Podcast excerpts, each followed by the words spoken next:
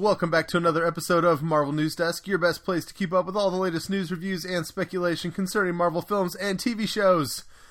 We have our usual panel as normal, which means, usual normal. We're even being redundant today. We've got Adam. Very redundant. What's up, guys? Adam Barnhart, Twitter at Adam Barnhart. And chowing down, we've got Rhiannon.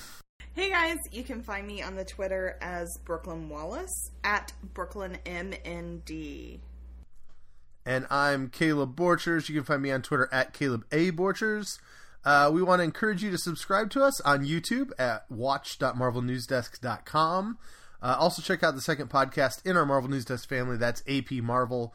This week I think will probably be part two of their deep look at the shared universe model and how that has worked out for the MCU. I've got a lot of stuff here at the top of the show, so I'm going to try to get through it quick. First of all, content-wise, I've been out of the loop, but you guys have been doing some really fun new kind of videos, right? You found some new ways to give people our stuff? I haven't done any of it. I haven't been doing anything. I'm kind of out of the loop, too. That's all Rhiannon. Rhiannon's life has been sucked away by making little snippet videos of our podcast. So what I predict is that you'll see, like, tons of them this week and next, and then I'll never make them again. But it's cool. It, like, kind of transcribes what we're talking about as we're doing it, right? Yeah. So I'll post little snippets so that people can see, you know, oh, what's interesting this week? Why should I even bother listening to the podcast? And it has, like, transcriptions. So if you're like me and you're on Twitter at work and you don't want to listen to it, it provides some transcription, probably very poorly edited because I suck as an editor. But yeah, some cute little snippets. So a lot of people were really interested in our Chris Booster interview. So if any of you guys still haven't listened to when we had Chris Booster on the podcast both times, you should go back and check that out. Yeah, if timestamps are still too difficult to navigate, this is even easier. You just go to the one you want. So check out our Twitter and I think at least Twitter and Facebook, social media, and you'll see where we post these kind of things. Also, I'm starting an MCU rewatch with my oldest kiddo, and I'm going to do a video series about it, but I still can't make up my mind what I want to do. So if you're one of our listeners and you have an idea of what you would like to hear out of a video series about an MCU rewatch, tweet at me, Caleb A. Borchers, tweet at the show, Marvel News Desk. I would love some tips on that because I'm still not sure exactly where I want to go with it. So, also, there's a couple things I want to mention up the top of the pod. One of them I became aware of last week, and I talked about a little bit on Twitter, but I wanted to take a second to mention it here. I was listening to Collider Heroes, and Ashley Robinson was on there.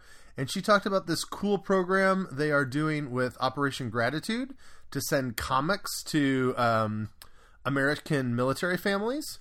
So if you're one of our listeners here stateside and you would like to do something kind of to support the troops, and to me, even more importantly, to support like kids of military people who are all around the world, this is a really cool program.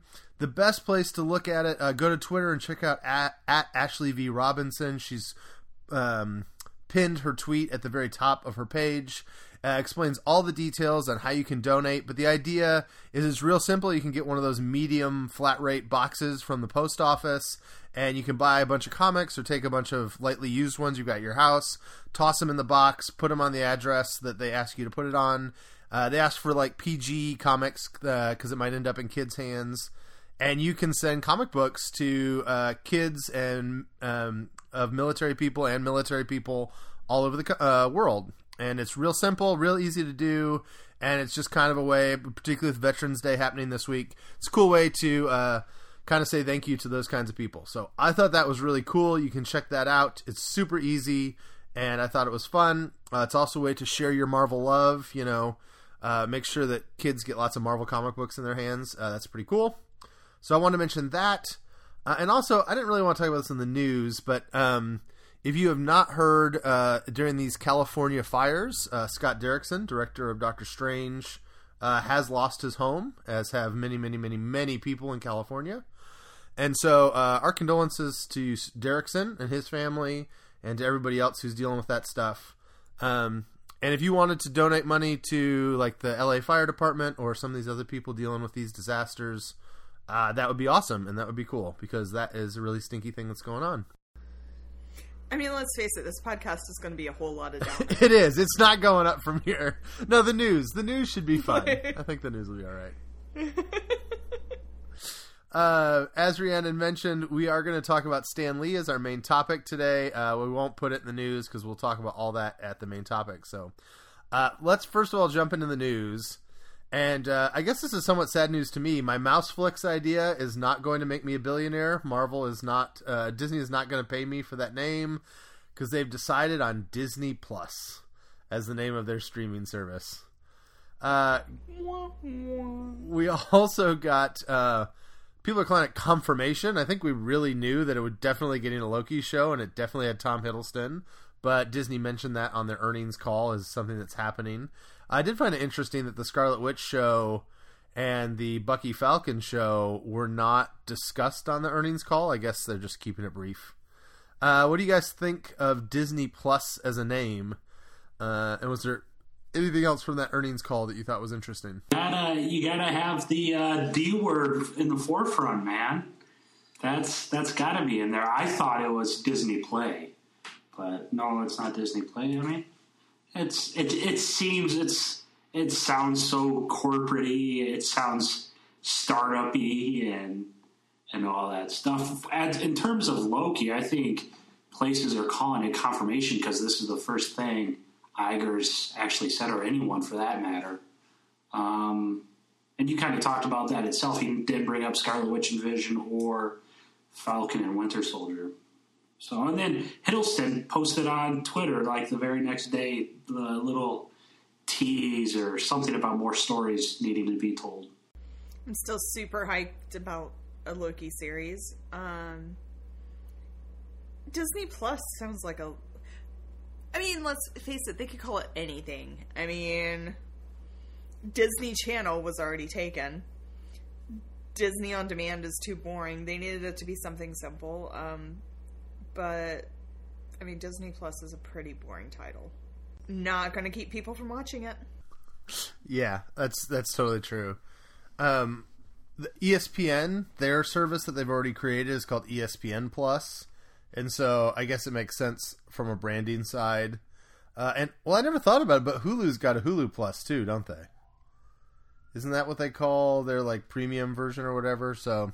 as you said, it's all about the content. They also announced there's going to be a Cassian Andor show for Star Wars, which if you are not a big Star Wars fan, you're probably going, who? And yep, that's pretty much how that goes. So I'm interested to see how deep they can go. I mean, I think on the Star Wars side, I'm already feeling like, I don't know if I care about that. So I wonder how many of these shows they can create on this for Marvel before it's going to feel like they're scraping the bottom of the barrel. But thus far, I think we're excited. I mean, you essentially write yourselves into a corner when you do these prequel things, right? Like, you know how this Cassian guy kicks the bucket, and you knew Han Solo kicked the bucket. I don't know. Then again, I'm a bit demented and think things don't carry weight unless someone dies. You say that, but all the Marvel shows are for characters that are dead currently, too. So that's kind of interesting. But, I mean, Scarlet Witch and Vision are coming back. You know, Falcon and Winter Soldier are coming back. I mean, and Loki, that doesn't necessarily have to be a prequel. And if it is, I've already crap-talked the Loki series anyways, so. All right, going on to our next bit of news. We'll see if Adam can behave himself on this. Over the weekend, we got some concept art that I just made quotation marks, for Avengers 4, which showed quote-unquote quantum suits for the whole team. There was immediately much vigorous Twitter conversation about how real or how fake these are. Rhiannon, let's let you open us up, and then Adam can start to charge himself up for what's coming. What did you think of these quote-unquote leaks? So I was a little tainted because... I never even really saw the pictures. I only saw everybody's outrage over if they were leaked, if they were fake, if they were real, what they were. So I think it was more interesting to watch that unfold than looking at the pictures themselves. When I saw the pictures, okay, they're in quantum suits. Meh. I kind of enjoyed the drama more than that, which I think might be a bad thing. So let's just get straight to Adam's thoughts. Yeah, Adam, give us drama, man. What are you thinking? I was just going to say no comment. I don't have a comment on the scenario. It is what it is. People think they know what they're talking about, you know? But I don't know. Let's say this. If these white quantum suit pieces of concept art are real, I need to find out how to become a concept artist at Disney, because these are very, very bad Photoshops at best. Like, entry-level Photoshop work at best. And if someone got paid to do that as a concept artist, sign me up. Yeah, my immediate thought was these are not real, because they just look weird. The weirdest one to me is Iron Man. Like, the idea that Iron Man would have a red and gold suit, more or less, with the exception of some of the different Mark suits that they had in Iron Man 3, right? But, like, generally speaking, they've never taken him out of the red and gold. And the idea that, like, he would be in this quantum suit that's all, like, red, white, and blue, and then keep the red and gold helmet on top of that seems really dumb to me. Like, it just doesn't look like anything Stark's created before. His nanotechnology would seem capable of handling going to the quantum zone, I would think. And then beyond all of that, the helmet is very clearly an earlier Mark helmet. Like, they made some important aesthetic decisions that I didn't realize till this weekend when I started, like, deep diving this. But the shape of, like, the red, I keep calling it the widow's peak because I don't know what else to call it, but, like, where the red comes down on his forehead, that shape is very different in Infinity War than any of the previous stuff. And also in Infinity War, the red on the sides of his mask come all the way to the corner of the eyeballs on the mask. And that's both in Infinity War and in the what we know is real Avengers 4 concept art. So the idea that all those have that helmet, but this is real and it's got a previous helmet from like three suits ago, seems dumb to me. Like, I just don't think that's super likely. I think it's far more likely that somebody saw a toy leak from Thor and Rocket Raccoon that may be real, and they're like, oh, what if we did it for everybody? And so they photoshopped themselves up something to get themselves a little, like, 2 seconds of internet fame. And that's my guess. Who would try exploiting the internet for a brief stint of fame? No one ever, right? Gabriel Luna. That's who. No, sorry. That's not fair, Gabriel. Sorry. I was just reflecting the other day about how Ghost Rider, like, he was like, oh, it's going to happen. We're going to have a TV show. Come on, tweet at me. Get it happening. And nothing's ever happened with that character. The thing is, even if this concept art is real, then it doesn't mean that it's going to show up in the show. I mean, in the movie. Like, we've seen plenty of times after the movies come out. I mean, let's just say if it is real, which, unlikely. But if it is, there's plenty of times that after the movie comes out, there's tons of concept art of things that they considered but didn't do. So, I mean, even if this concept art is real, it doesn't mean we're going to see it in the movie. Right. It sounds like you just gave someone an excuse to use on Twitter once it ends up not being real. Oh, that's, you know, like, here's the thing. At this point, we have some folks on Twitter who have been real, like, ridiculous. Like, nope, I know it. This is real. This is definitely going to be the title or the time that we'll get the trailer, whatever. And I'm just saying, if you play big like that, when you're wrong, I just hope that they take it on the chin and are like, yep, I got it wrong.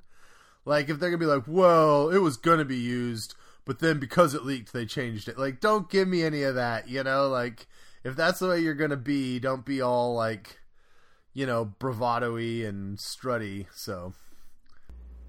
Well, and the reality is, I mean, we know this. We know this has happened to previous news outlets. we know that sometimes Marvel is watching. They know what's coming out in the news, and we know they occasionally feed bad information. On purpose. Well, and they do change. I mean, like, I remember back, I think we can talk about this at this point. I mean, we knew people that saw audition tapes for a Shang-Chi role in an Iron Fist. Yes. And we know that at some point, somebody somewhere either chose not to put that character in the show or was denied access to that character or something. But they weren't, like, auditioning actors for that role just for kicks and giggles, you know? Like, things do change. That's fair. But I'm just saying, as much... the more and more heavily you're like, this is right, the more and more you deserve to get called out on it if it's not. That's all I'm saying. All right, that hashtag show this week released some character rundowns for Black Widow, and at this point, those guys, I feel bad for those guys because they have done so good at predicting characters with their character breakdowns that Marvel is not putting any content in the character breakdowns anymore. I mean, they got them, but it tells us so little. It tells us the main villain will be a character in their 40s, a man, and the character will be, quote, exciting. So good luck trying to guess who that is. They sort of just randomly guessed at Red Guardian or Taskmaster, but I think they could have made that guess before these breakdowns. There's a role for a female spy type in the movie, and there's a couple of others, but again, I didn't even write them down because they're so generic that it's really hard to get any details. You talk about Marvel being aware of the news cycle. It appears that we're not going to get character rundowns anymore with any detail after reading this one. Is that how it looks to you? Thanks, that hashtag, guys. Okay, that's all we've got to say. I'd like to talk about it more, but there really is nothing to glean from these, right? Yeah, I mean, it totally depends. I mean, like the CW... when they send out their casting breakdowns and stuff, they actually, like, name who the character is in the breakdown, so you know what characters are coming up in the coming seasons. And then Marvel used to use, like, code names or something, like sharing the first initial or the initials were the same, and now it's just totally the most obscure thing they could find. Male, 40s, excited, like, okay... Well, when they did, like, Frank Castle for Daredevil, I don't know if this one was one, but, like, if they had given one, back then they were doing things like, oh, this is a character, like, character named Phil, right? They would just, like, take the, like, opening phonetic, like, thing, like, Frank would become Phil, or if they're casting Jessica Jones, it would be, like, Jennifer would be the name, and so you'd kind of, like, play that game. And they actually, like, Hashtag Show did a great job, like, Carl Malus as the Doc and Jessica Jones, too. They totally nailed that far before anybody knew what was going to happen there because they were able to, like, decipher those. But it does seem like over time they're getting less and less and less specific with those details, so. Yeah, I think we saw that with Daredevil Season 3 where the FBI agent breakdowns. It was Bullseye.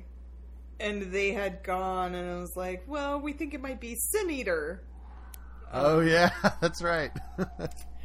They kind of missed. I did see somebody, like, on Twitter, like, not calling anybody out, but it was just kind of like, I thought we were supposed to get a Sin Eater character in Season 3. So people remember that, but I think around that point is when, yeah. FBI agent number 2 was actually Bullseye. So a minute ago, I said that when you talk a big game, you got to take the criticism. So I'm going to take the criticism. Venom made a heck of a lot of money in China. And it really bums me out, but it did. It made, like, more money than any other solo superhero movie ever in the history of China. I would like to, at this point, thank the people of China for keeping both Transformers and the Venom movies alive. I just think it's safe to say that my movie tastes and that of the general Chinese public are apparently not very similar because movies that I really hate make lots and lots of money over there. But it has changed things. Last week I was talking about Ant-Man and the Wasp. This movie is now ahead of Ant-Man and the Wasp in the international tally.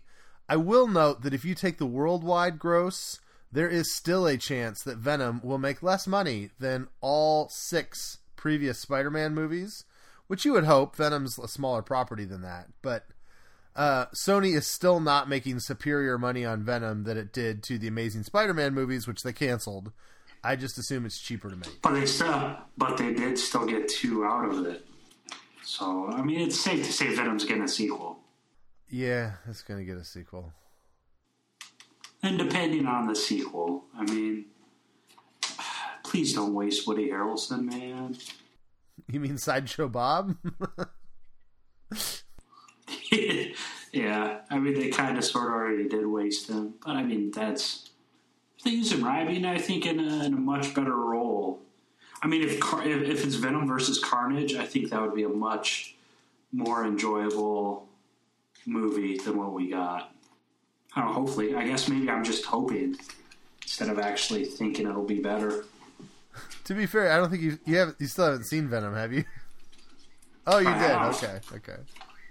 I have, yes.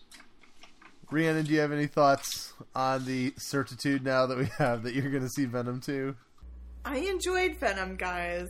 And I think the first movie in all of these series is so hard. Doing a creation story and everything. It's just awkward. So the second movie has got to be better. It can't be worse. I should, Bob. Only up from here. Yeah, I mean, they did kind of have a challenge. There's not really... I mean, how are you going to have a Venom origin without Spider-Man and without Black Suit Spider-Man and kind of that Secret Wars, the original Secret Wars, where Peter got the symbiote? It's difficult, so you got to at least applaud them for being creative with it. It's almost kind of like a Last Jedi type setup. You know, with Venom, I kind of feel like the anti-Rian Johnson crew a little bit. It strayed too far from what I kind of expected. So I think that's my biggest criticism. But, I mean, it's pretty objectively bad. My mind immediately goes to, what superhero movie has gotten better? Like, is there a movie that had a pretty crummy start that I really liked the sequel? Is what I try to think of in my head. The only thing that comes to mind quickly is the Thor movies. Mm-hmm. I feel like, Ragnarok, I think everybody agrees, was much better than the first 2. And even then, you still hated it. I didn't hate it, man. I don't love it as much as you do. I love it. It's one of the best. I know. So, but my thought is, that's what I really want to see him do. Okay, if we're going to have Venom, let's not bring Ruben Fleischer back. I don't think the directing was incredible. Like, I would love to see somebody with a little more interesting, take on the character come in and do it. I would like to see some kind of change up. I would hope, here's my real concern. I want Sony to go, hey, we got away with that. Let's go make it better. What would be really disappointing if Sony goes, hey, that did really well. Let's repeat everything that we did last time. Because if Venom 2 is just Venom 1 reheated, I don't think people are going to see it at the same amount. I don't know. Maybe the international box office will save its bacon again. They liked those Transformer movies. I just would like to see something different. We should give them the benefit of the doubt, I guess. Morbius could be very good. I mean, with the exception of Suicide Squad, Jared Leto's a pretty damn good actor. And Suicide Squad wasn't his fault whatsoever. I think it was partially his fault. But, yeah. Well, I don't know. He took the what do you call it, the method acting or the method surrounding it a little bit too far with the rats or animal body parts or whatever the hell he did. But I don't think... I mean, it wasn't... his decision to slap, a damaged tattoo on his forehead? I don't think that was his decision. Yeah, I guess I heard the same thing for Venom 1. Tom Hardy is such a great actor There's no way that Tom Hardy will make a movie that's not great, because Tom Hardy is so great. Who the hell said that? I mean, Tom Hardy's best when he does it. Well, Coy Jandro over at Collider Heroes is one that very specifically said it. And we're going to call out names. What movies has Tom Hardy been good in where he's actually talked?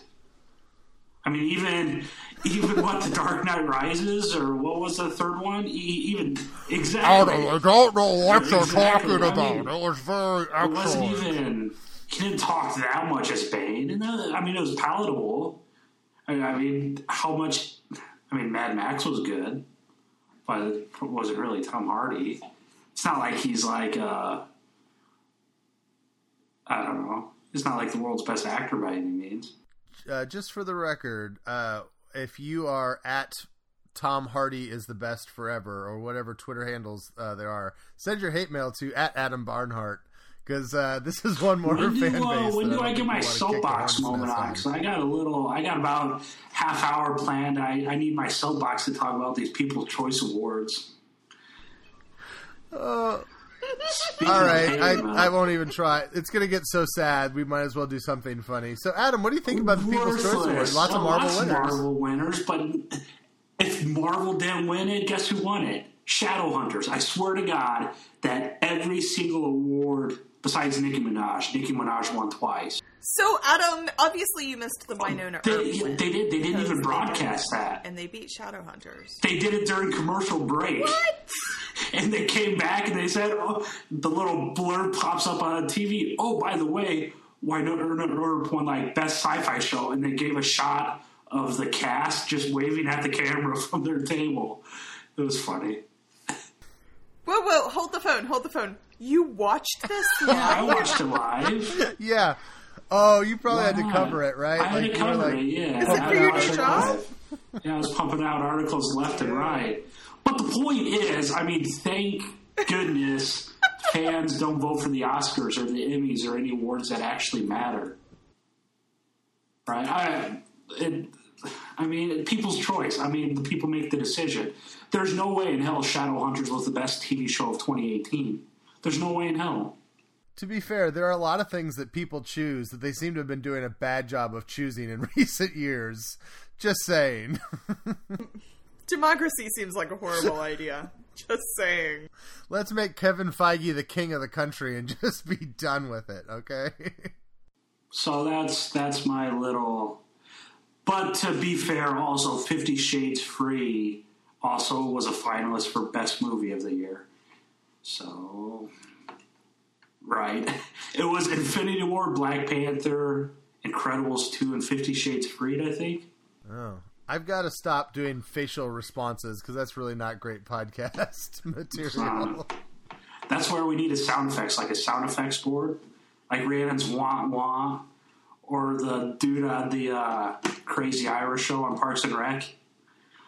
I don't know. Yeah, like the old like awooga sound for like your eyes bulging out your head. Awooga. Right. Cookie crisps. Okay, so best movie went to Infinity War, yes. And they actually had people there to collect the award. That's exciting. Who was it? ScarJo and Denai Guerrera and Pom Clementieff. And Denai won her own award, Action right? Star of the Year, and ScarJo won Female Actress of the Year, Female Star of the Year, and Chadwick Boseman won Male of the Year, and... Not Male of the Year, Male Actor of the Year. Male, he isn't just generally the best man on the planet. Of the Year. No! Sexiest man alive, however, went to... Okay, it wasn't a People's Choice Award, but... Idris Sexiest Elba. Man alive. Idris Elba. So yeah, Marvel's winning stuff all over the place. About how 2018 was going, I figured we'd get someone worse than Blake Shelton, right? I'm like, oh man, this year's going to be bad. So along these lines, also Marvel put up a new for your consideration page for Infinity War for the Oscars.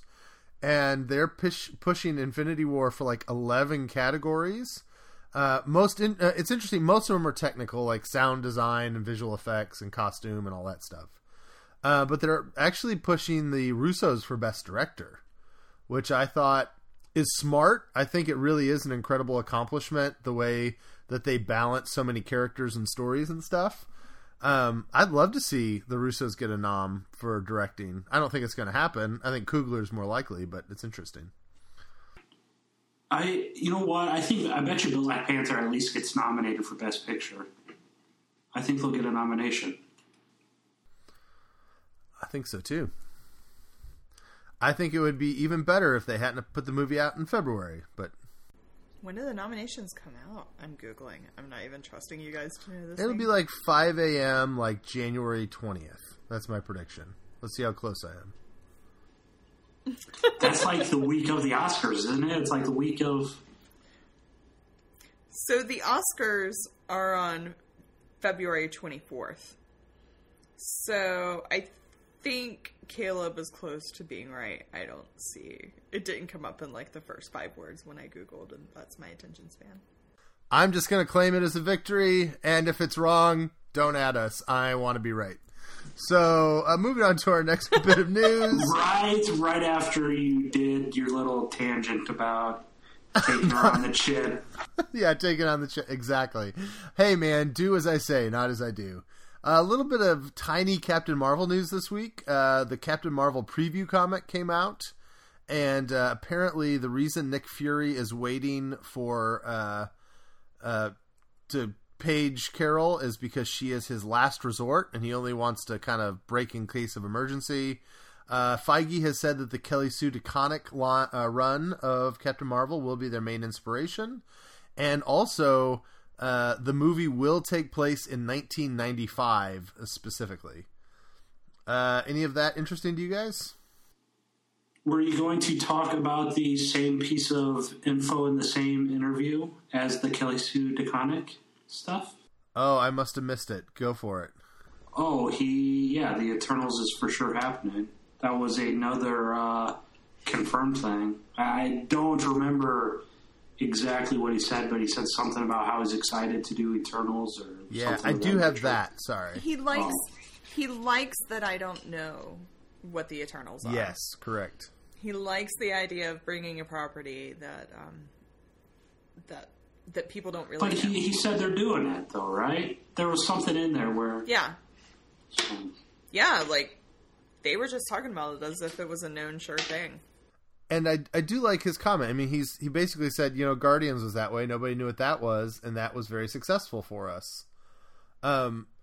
I forget this, and I know I shouldn't, but I heard somebody this week make a really smart comment that nobody really knew who Iron Man was when they made it. I mean, that sounds crazy to us now, but the vast majority of the American public didn't know, you know, Iron Man from Drax the Destroyer when they first started working on production of that. And so the idea that this is something that's unknown shouldn't surprise us, and they have proven that unknown is good for Marvel Studios. Because there's no weight, you know, like if anything, the question is going to be, is X-Men 2 known for Feige to do? You know, I'm sure that's a topic we can talk about like in the future, but the fact that Eternals is not known, I think, is an advantage to them that they can make what they want of it and they don't have to worry about expectations as we talked about last week. So also, I made it through that Neil Gaiman run, Adam, and they still haven't gone to space. All the stuff is on Earth. Yeah, I don't know why people keep calling it cosmic, because it really isn't. But so back to that Captain Marvel news. Did you guys find anything interesting out of any of that stuff?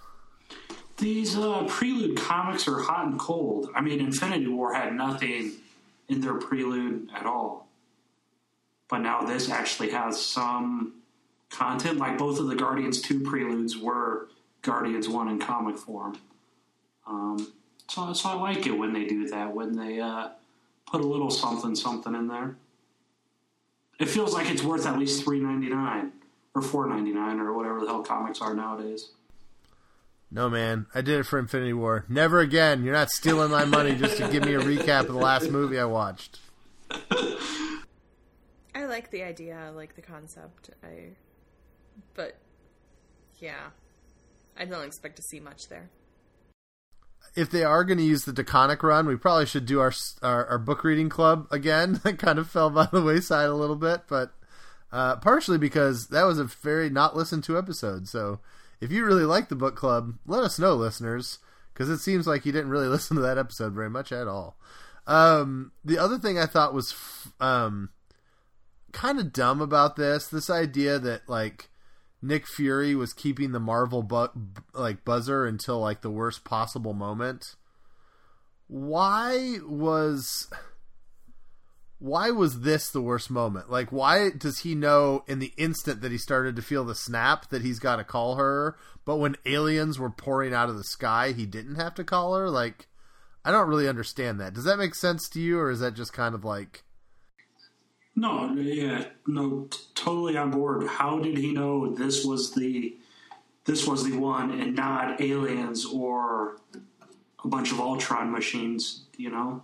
I wonder, maybe they'll explain it and there was some reason why she was unavailable, or maybe he did press the button then and she's incapacitated or something. But if they don't explain that, yeah, that'll be kind of weird. They'll get AT&T or somebody to sponsor them, and then they'll blame it on the other company. Like, AT&T gives them $1 million and be like, well, I sent the message up with the alien invasion, but Sprint dropped my text. Nice. All right, a couple other quick things. Hit the Eternals things. The only thing I have left... I saw an article today that Sebastian Stan claims that he doesn't really know if he's in Avengers 4 or not. Do you think that's possible? Oh, totally. I think, well, one, I think they all know how important it is not to share any of those details.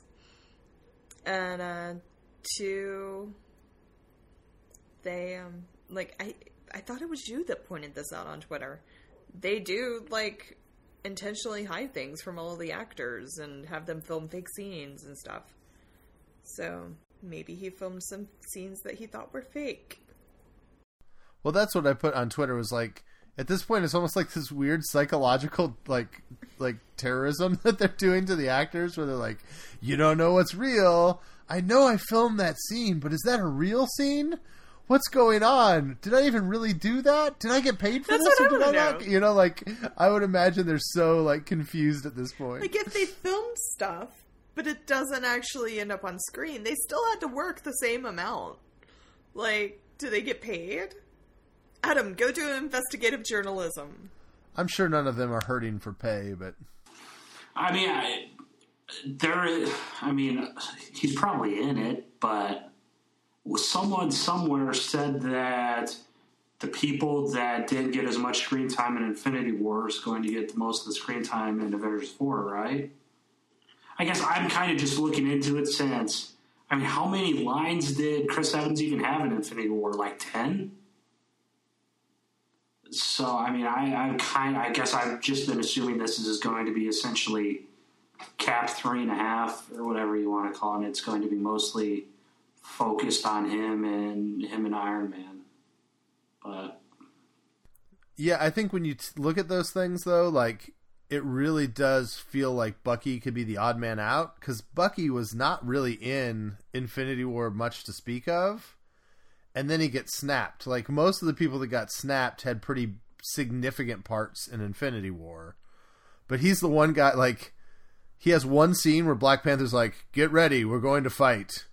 And then he picks up Rocket and spins him around, and then he gets snapped, you know? Like, that's basically the movie for him, so. But that's about all there is of Black Panther, too. Right. That's true. That's the thing. I mean, they're going to have even more characters in Avengers 4. Like, Wasp is confirmed for Avengers 4, right? And isn't Valkyrie? Tessa Thompson was on set or something, or am I making that up? I feel like I've heard that, but I'm not sure.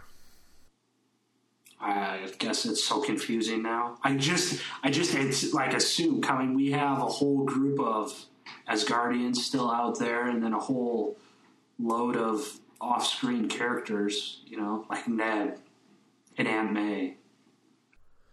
Yeah, it's also really hard because sometimes news outlets just get it wrong. Like, I don't know if you guys remember... They started, like, Just Jared or somebody had shots from the Ant-Man and the Wasp set. So everyone's like, oh, confirmation that Ant-Man is in Infinity War. And I remember, like, I several times was like, I don't think he is. And everybody on Twitter was like, oh, yeah, he definitely is. I saw the photos. And sure enough, he's not, you know, like these, you know, those of us in the esteemed journalism, comic journalism business occasionally get these things wrong. So, but not us. But not us. And if we did, don't talk to us about it, all right? Yeah. Our Pulitzer's in the mail, right? Sure. Gotta be. All right. That's all I've got for the news. Did you guys have anything else? No, I should go probably grab a beer before we get started on our main topic, though. Oh, yeah. It's wake time. All right. It's super a bummer, but we felt like, I mean, there's no way we couldn't do this as our conversation. After 95 years, we lost Stan Lee this week, and we're going to try to talk about it without, like, breaking into tears. I have tissues for you guys. Already the Kleenexes are there. I told our 8-year-old today, she watched Iron Man last week, and I had to explain who Stan Lee was. So then today I had to tell her that he passed, and like she started crying because that's the way she is. And she's like, but he was so funny. We need him. And I was like, yeah, I know. I kind of feel that way too. That's what grown-ups everywhere felt like. So, yeah, I mean, let's start with, I'll try an easy one. Did you guys ever get to meet him, either of you, or be in the same room? No, do a con or anything? I regret it, because I think the second to last con I ever did was C2E2 last year. And I kept walking by the line, and the line was huge. There had to be 1,000 people in line at any given time. But, I mean, even then, he was 94 and he was still doing conventions and stuff. It's miraculous, man. Yeah, so I saw him just a little over a year ago.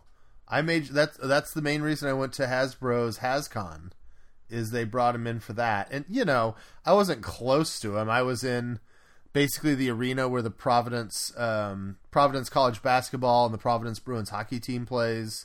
They had chairs out on the floor, but, you know, I was 30, 40 yards away from him at least. But it was kind of amazing. Like, I could tell that he had sort of rehearsed pieces that he would kind of redo in his brain. I could tell there were certain questions that he couldn't process as well. But he was still really funny and really charming and really, like, on the spot. And it was amazing to me that he was still as capable of doing what he was. Like, the nice thing, I think, is... I don't know. I know there was lots of rumors and stuff, and I really don't want to get into all that, but like, at least externally, it seemed like he did not lose his sharpness. Like, we never got to a point where he was incapable of doing the cameos, you know, like he still had sort of the energy to do that until he died. And I thought that was kind of cool. Rhian, I'm sorry. I jumped in. Did you ever get the chance to see Stan in person? No. I mean, I was at cons where he was, but I got into this so late. It's not like I idolized him forever, and I don't know. I just felt like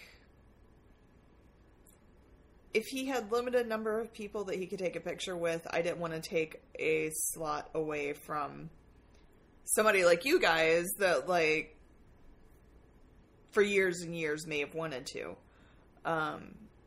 It just didn't feel like my place. I think that's the only thing in the, like, getting into comics late and everything is, like, the picture with Stan Lee was not my place. And I didn't want to take a place from somebody else. 'Cause, like, every appearance he made and everything seemed likely the last time, you know, like, it always, I mean, you guys know, we,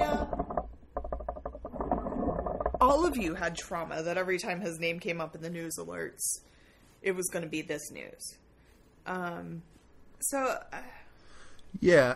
And there was that weird period about a year ago where we got these weird things. Like, he was, like, billed as, like, his last appearance in New York or whatever. Do you remember this? Yeah. Right. And I mean, I think that's, I mean, there was a lot of buildup, like that he was making his last appearances in places and everything. And, and I didn't go to any of his panels or anything like that, but And I kind of thought that, like, when he went... I mean, I think it was a very... lack of drama. Like, there was no news that he went to the hospital. There was no news that he was in critical condition. It was just like... he was gone. There was something very clean about that. There's been a lot of retrospectives and stuff about Stan in the last couple days. You know, we're recording on Wednesday as we usually do. So he passed away about 48 hours ago. As you guys have looked through it and watched some of the videos, read the articles, what do you feel like is the thing that you take out as the thing you want to remember most about Stan and kind of what he did? I think some of our friends have posted just those snippets that he did in the back of comics of, like, Stan's soapbox. And I think that's a nice way in this day and age to remember him. And those, I mean, that's, I mean, yeah, there's the legacy of what he's created, but there's also the legacy of what he said and how he wasn't afraid to come out and say, like, yes, the stuff I'm doing, it's to send a message. Yes, it's political. Yes, it's, you know, got a moral lesson. And don't you dare forget that, or don't you dare try to pretend that isn't the case. Right. And that's the, I mean, you always see, you guys know how Twitter is in 2018, you know, and it's made comics great again and stuff like that. But it's always been that way since the characters, you know, were started. And I'm almost thankful that those soapboxes started to resurface again, because, I mean, those were, what, late 60s, early 70s when those started coming out. And it's been there the whole time. I mean, even past that, even past all the creations he helped create, I mean, we're talking probably 200-plus characters for Marvel, every single big one. I mean, the X-Men, Fantastic Four, Spider-Man, most of Spider-Man's Rogue Gallery, you know, Galactus, Doctor Doom, the Inhumans, you know, all these characters. On top of that, I mean, as a digital media person and as a marketer by trade, you know, he's probably one of the best marketers to ever live, in a sense, you know, because he always believed in his product and always peddled his product and always pushed his product. And even past that, you know, he built his own brand out of being...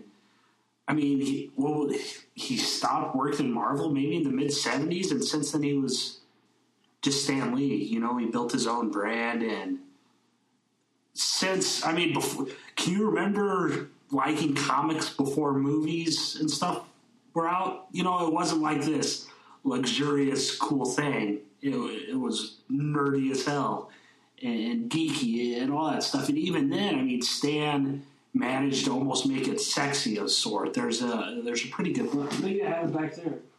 It's like Marvel Comics Untold or something like that. It kind of takes through the journey through Timely Comics and Martin Goodman and through Stan and Jack and pretty much the present day.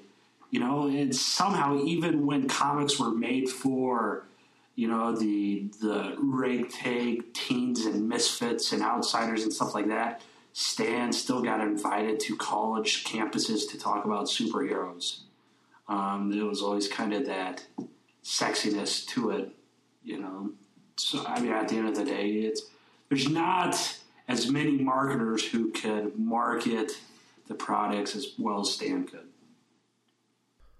Yeah, and he always seemed to have... I mean, I don't know how much he pushed into other avenues like television and film and video games, but he was certainly game for it, right? Like, every time that they had an opportunity to try something new with his characters, he was there to, like, do the cameo or do the voice or whatever. Like, it seems like nobody ever had to twist his arm when Lego Marvel Superheroes called and, like, hey, Stan, can you do a voiceover for this video game? He was always like, yeah, sure. Like, he always liked his characters given new avenues to be shared.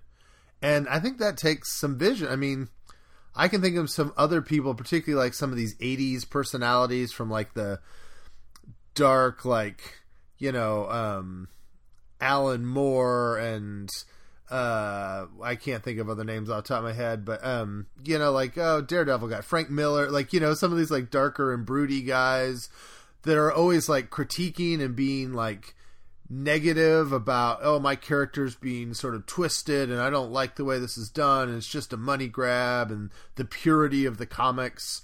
And Stan was just never that guy. He was like, hey, if this is a way for more people to enjoy it, and even if you're going to have to tweak it and adapt it, like, he wanted it to be shared with people. He was very much a populist that way, and I thought that was kind of cool.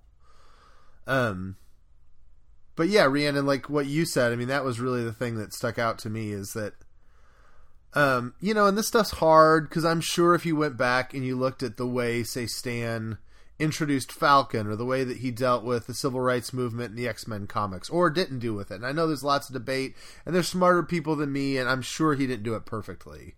But you read those soapboxes, and you see the general tenor of these comics, which are accept people who are different than you. Like, this is a white dude in the mid-1960s. There were a lot of people like Stan that were not going anywhere close to that kind of stuff. And in his comics, he always wanted to say, treat people kindly, treat people with respect. You know, like for me, the X-Men, I think it's fascinating. The X-Men resonated for some people with civil rights movement, but then resonated again 30 years later with the LGBTQ community, right? And like some of their issues about coming out as a mutant versus coming out as gay. Like, I don't think it's a mistake that that material resonated with a new generation and a new challenge. Because I think Stan always believed that comics should teach people to be accepting and kind towards other people.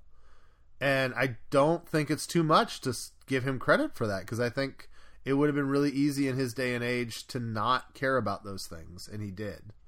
And I think that's kind of what made him cool.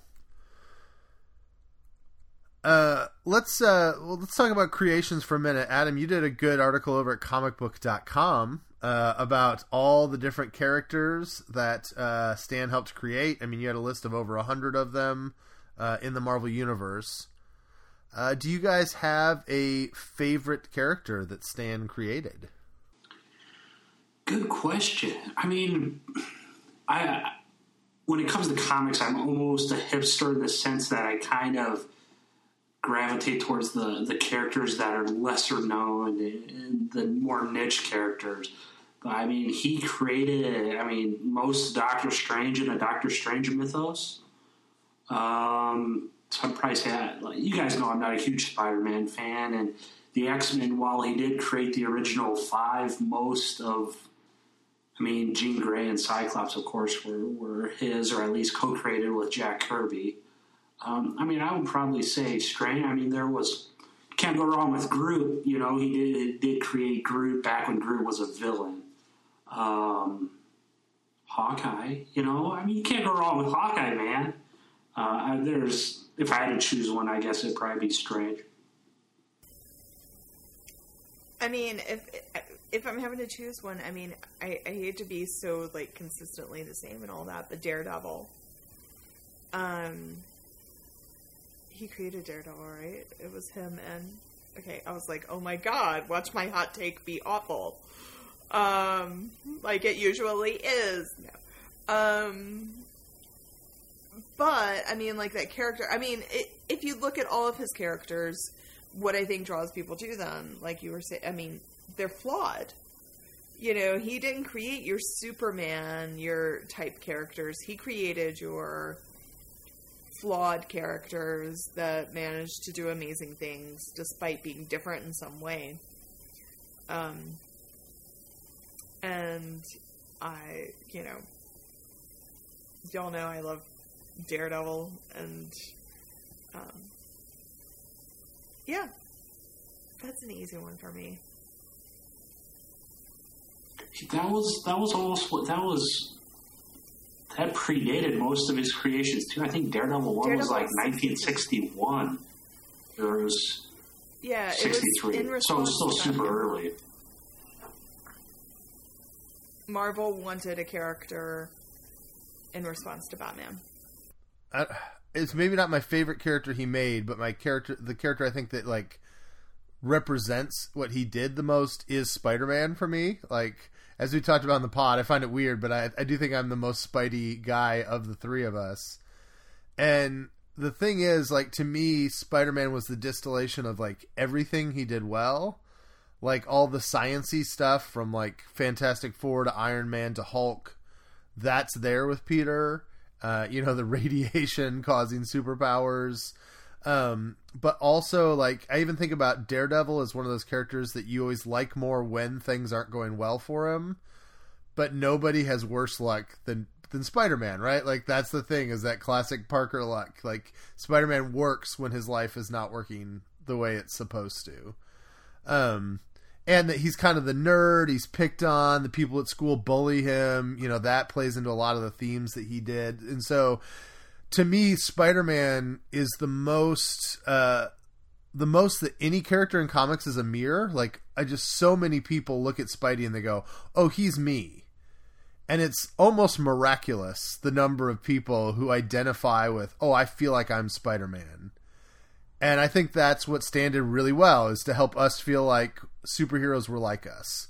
And that's why I think Spider-Man is his ultimate invention, because it's the character that we most connect with. And to this day, it's the one kids connect with, right? Like, walking around my neighborhood on Halloween night, there was more Spider-Man than any other superhero, because it's still like that thing that sells $1 billion a year in merchandising, because for some reason kids see that costume, they see that character, and they go, oh, that's me. And they've done it consistently now for 55 years or whatever. And that's amazing. Like, it's so cool. There's other characters that people like, but like, people like Batman, but I don't know how people feel like they are Batman, right? You know, like, but Spider-Man is that character that everybody goes like, oh, I see myself in him. And how Stan created that, with Steve Ditko. I mean, he deserves that credit as well. Like, I think that's his legacy. I mean, Spider-Man is the thing he did that'll last forever. So that's crazy to think about. What other person on this planet has created as many things that will outlive all of us? You know, I mean, like Tesla or Alexander Graham Bell or Thomas Edison. I mean, compare all of their inventions, and I know it's kind of apples to oranges, but I mean, Spider-Man's going to be around much longer than any of us are alive. You combine that with Hulk and with an Iron Man and with the 100 other characters he made. You know, I mean, what the biggest characters he did, I mean, pretty much everyone besides Cap. And he wrote Cap really early, too. Right. Like, from the first Cap, before they brought him back in the 60s, so. You know, he was made, essentially, editor-in-chief at 19 years old. Isn't that crazy? That's nuts. I would say, I've been thinking this week, I don't like being too hyperbolic, but the question I've been toying with is he the most significant storyteller of the 20th century? Like, I think the Tolkien folks, or, you know, like, I love C.S. Lewis. Like, I'm a big Lewis guy, but like, I think if you did a top five, like the storytellers of the 20th century, Lee's got to be up in there.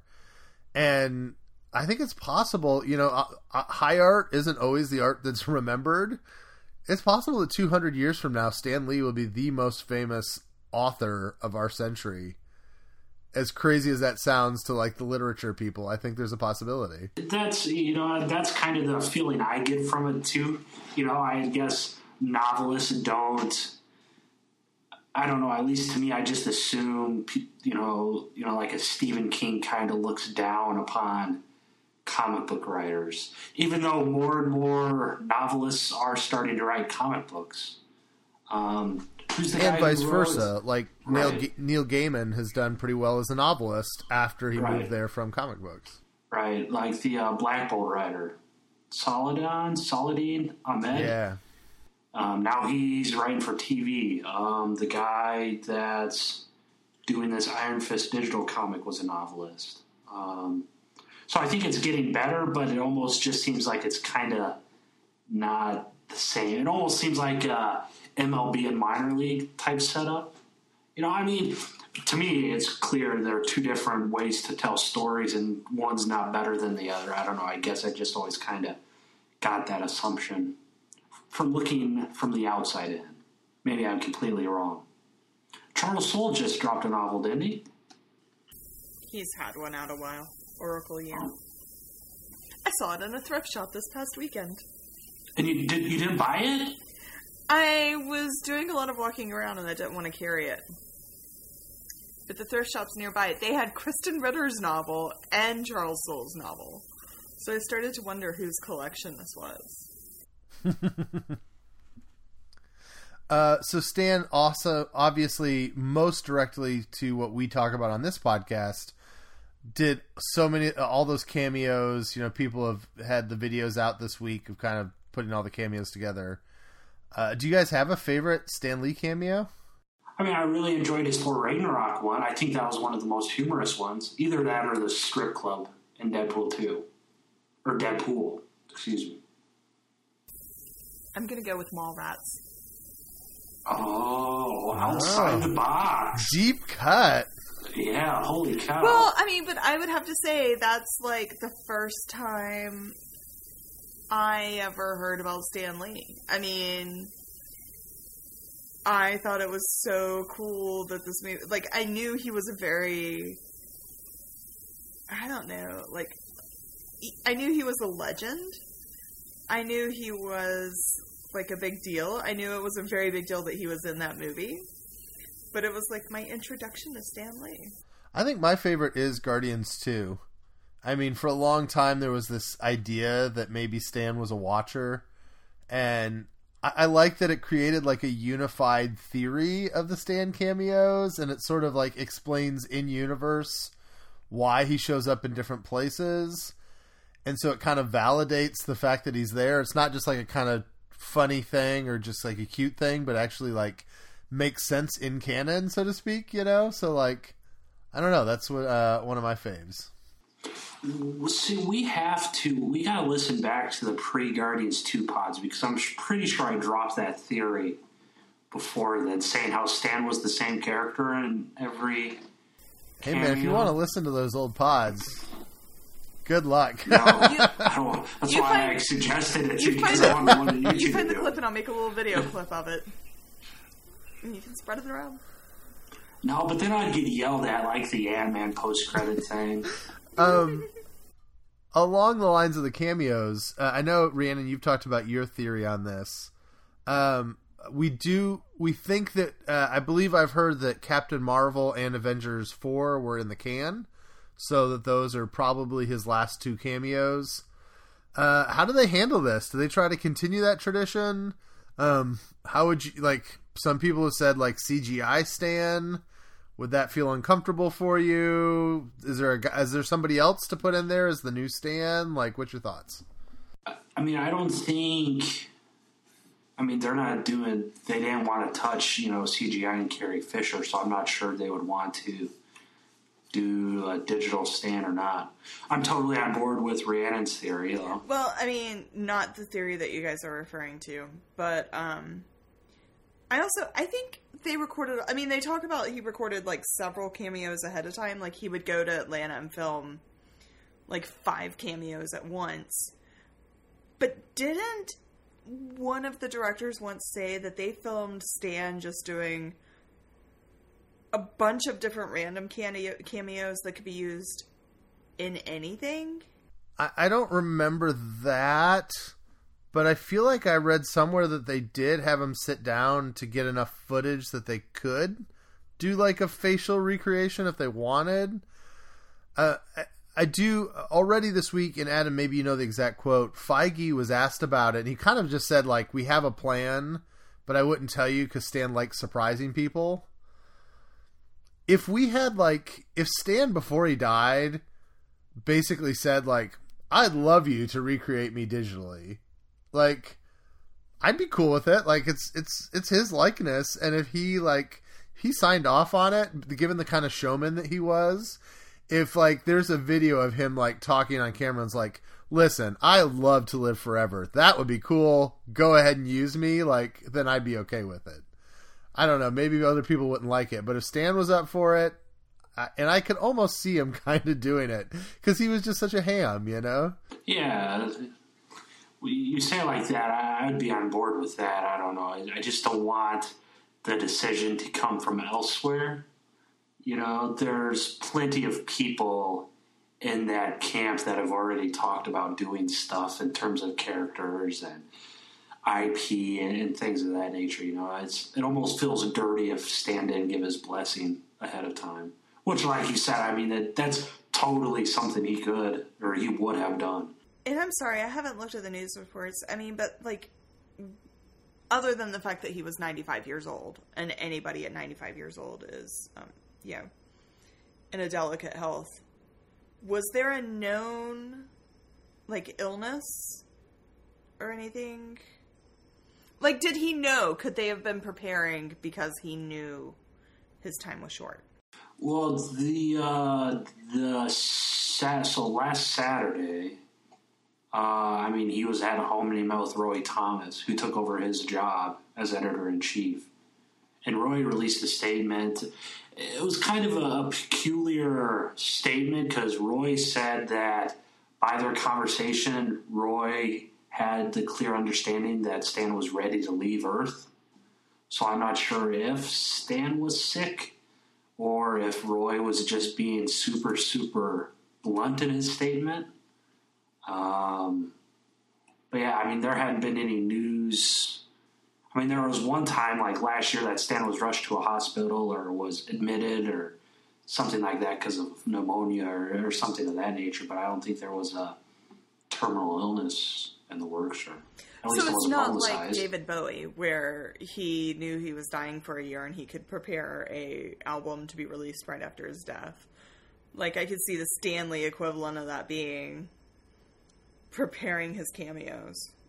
Yeah, I mean, the fact that they started doing the cameos, though, 3 or 4 at a time. Yeah. And one of the cameos, I think it was Infinity War, they had to delay it because he got sick and he couldn't travel, or they had to move it or something, I forget.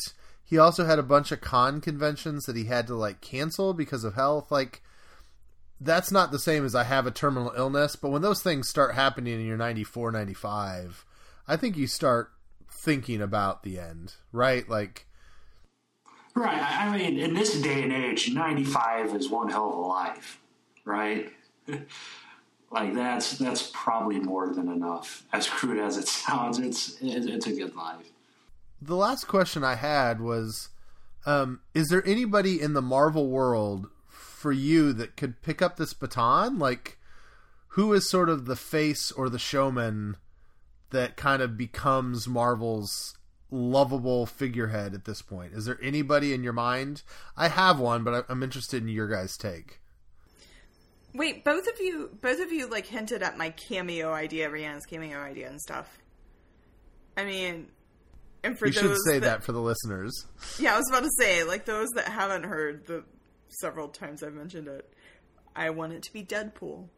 I want just like a gratuitous Deadpool appearance in every movie. No reason at all. But okay, but as far as somebody charismatic that's not Deadpool. Yeah, and not so much even film cameo, but like the person that kind of is the standard bearer is like the Marvel guy, so to speak. You're talking like the overall Marvel brand, not just like MCU or... Yeah, however you want to answer. Is that what you're saying? Yeah.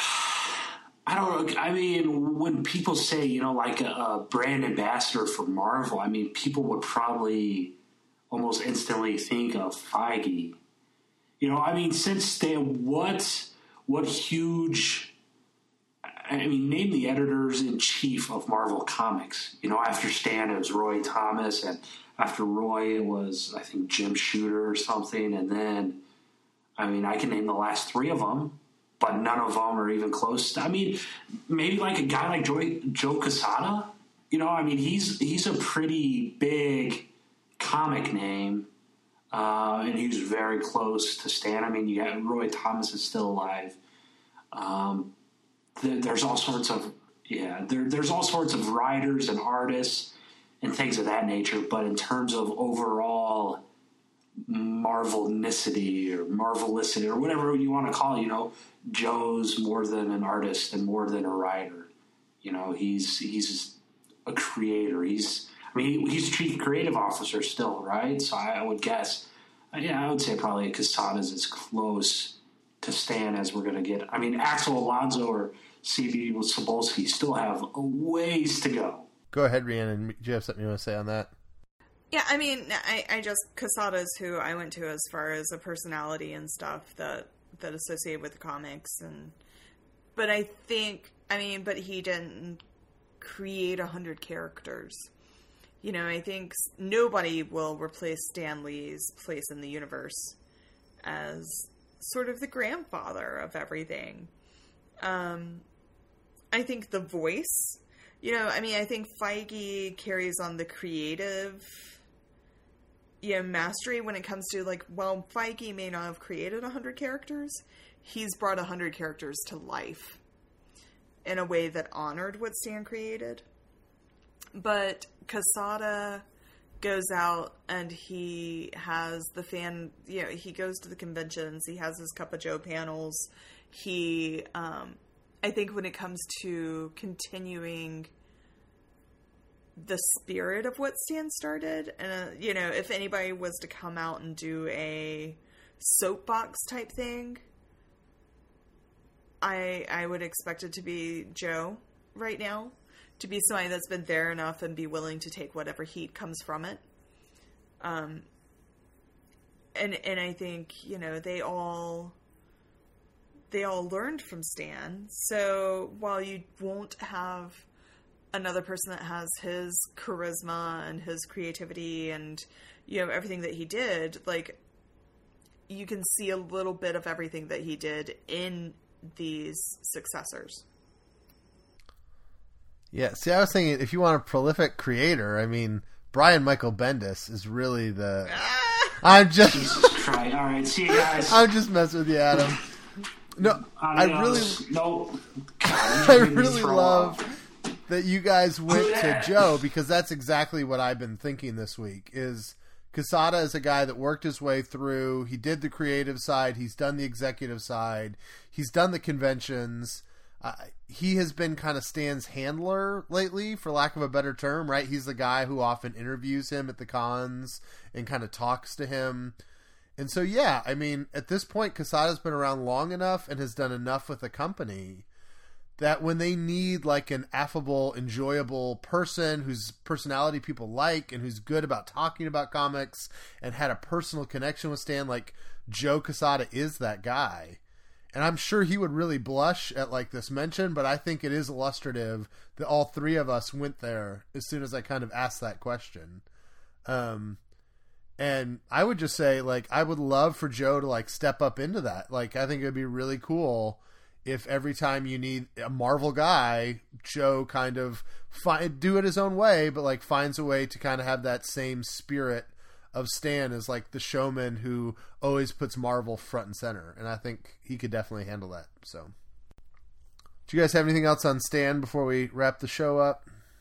Just, there was one, I shared it on Twitter. There was a cartoonist that did just a little panel that said, that had, like, Stan going into heaven. And the voice of God saying, you're not so bad at creating universes yourself. Yeah. And that is the one thing, like, that's the one thing that touched me this week. Because there's tons of remembrance type things going around. Like, that one hit me the hardest. I think the bow that I wanted to put on this is, I think maybe the best thing Stan ever wrote was that with great power comes great responsibility. And so... if you're like us and you're touched by Stan and his work, just live that way this week. Like, you have privilege and power in your life. You've got your money and your position in people's lives and in families and in workplaces. And that is not just a privilege that you have, but it's a responsibility you have to treat people right. So, if you want to be like Stan and you want to, like, honor his memory, go out and be really responsible people who use that in a way that builds other people up instead of tearing them down. All right. Before we all start sobbing uncontrollably, let's go to the mailbag. Last week's episode we had was, Feige mistakes. Love Waffle had a really good bit on there that he thinks Thor is generally Feige's biggest mistake. And he sort of catalogs Thor the Dark World, which, by the way, was, I think, the worst production Marvel ever had. They had Patty Jenkins on it, right? And then she left, and then they brought in Alan Taylor, and then a lot of people hate that movie. And then he points to how even in Avengers movies, Thor really didn't have anything to do for the first couple of those, you know, like... And basically his theory is that Thor is the character that Feige doesn't get. And the only reason that Thor was as good as he was recently is because Taika Waititi came in and fixed Feige's Thor problem. And since then, Thor's been a lot more usable, and the Russo brothers were able to continue what Waititi set up. And I just thought that was a very insightful, interesting comment. So, thanks to the people on Twitter who are enjoying the Brewster interview. As Rhiannon said, she kind of took those clips and did this kind of videoization thing that we've got, and that's been really good. Thanks for all the likes and ats and all that kind of stuff. 084 was talking about Daredevil 3, and he also felt the connection with the Pulse nightclub shooting that you mentioned, Rhiannon, with all the phones and that scene. Uberco and Eric H. Suggested this pod topic, so thank you for that, guys. And also thank you to Mr. Media for doing a Follow Friday. I think that's what #FF means, where he wanted to encourage people to follow us, so thanks a lot.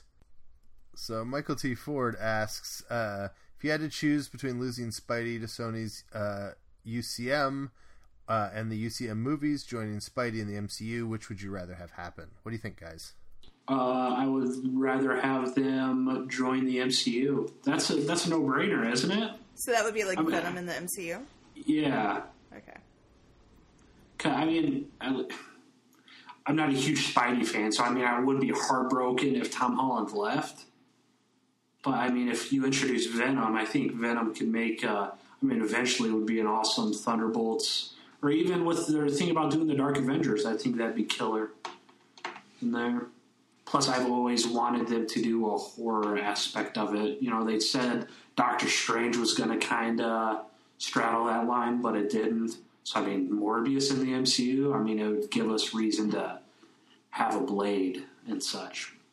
Thanks for listening to the podcast, guys. You can interact with us a lot of ways. Send us messages on Twitter at Marvel News Desk. Also communicate with us via our marvelnewsdesk.com posts each week. If you want to support the show, give us some money over at patreon.com/marvelnewsdesk. You'll get access to our special MCU film ranking episode, as well as our other annual episode that's coming up very soon. Those are available to Patreon supporters only, as well as getting early access to things like our Road to Infinity War supercut. Like us on facebook.com/Marvel News Desk. Subscribe to the YouTube channel at watch.marvelnewsdesk.com. Help the show be more visible to others by giving us a 5-star review on iTunes. And most importantly, just keep on listening and telling your friends. We appreciate that a lot. Thanks to Tim Cox for our logo. You can find him at Tim V. Cox. And also thanks to Alvin for the theme music. You can find his music on a variety of social media platforms at The Skull School. Thanks, guys. We will see you next week. Bye. A quick programming note. I lied. We won't see you next week. We're taking next week off for Thanksgiving. So have a good time. Those of you who are going to go see your families and all that stuff, be safe and travel well. And we will see you not next week, but in December.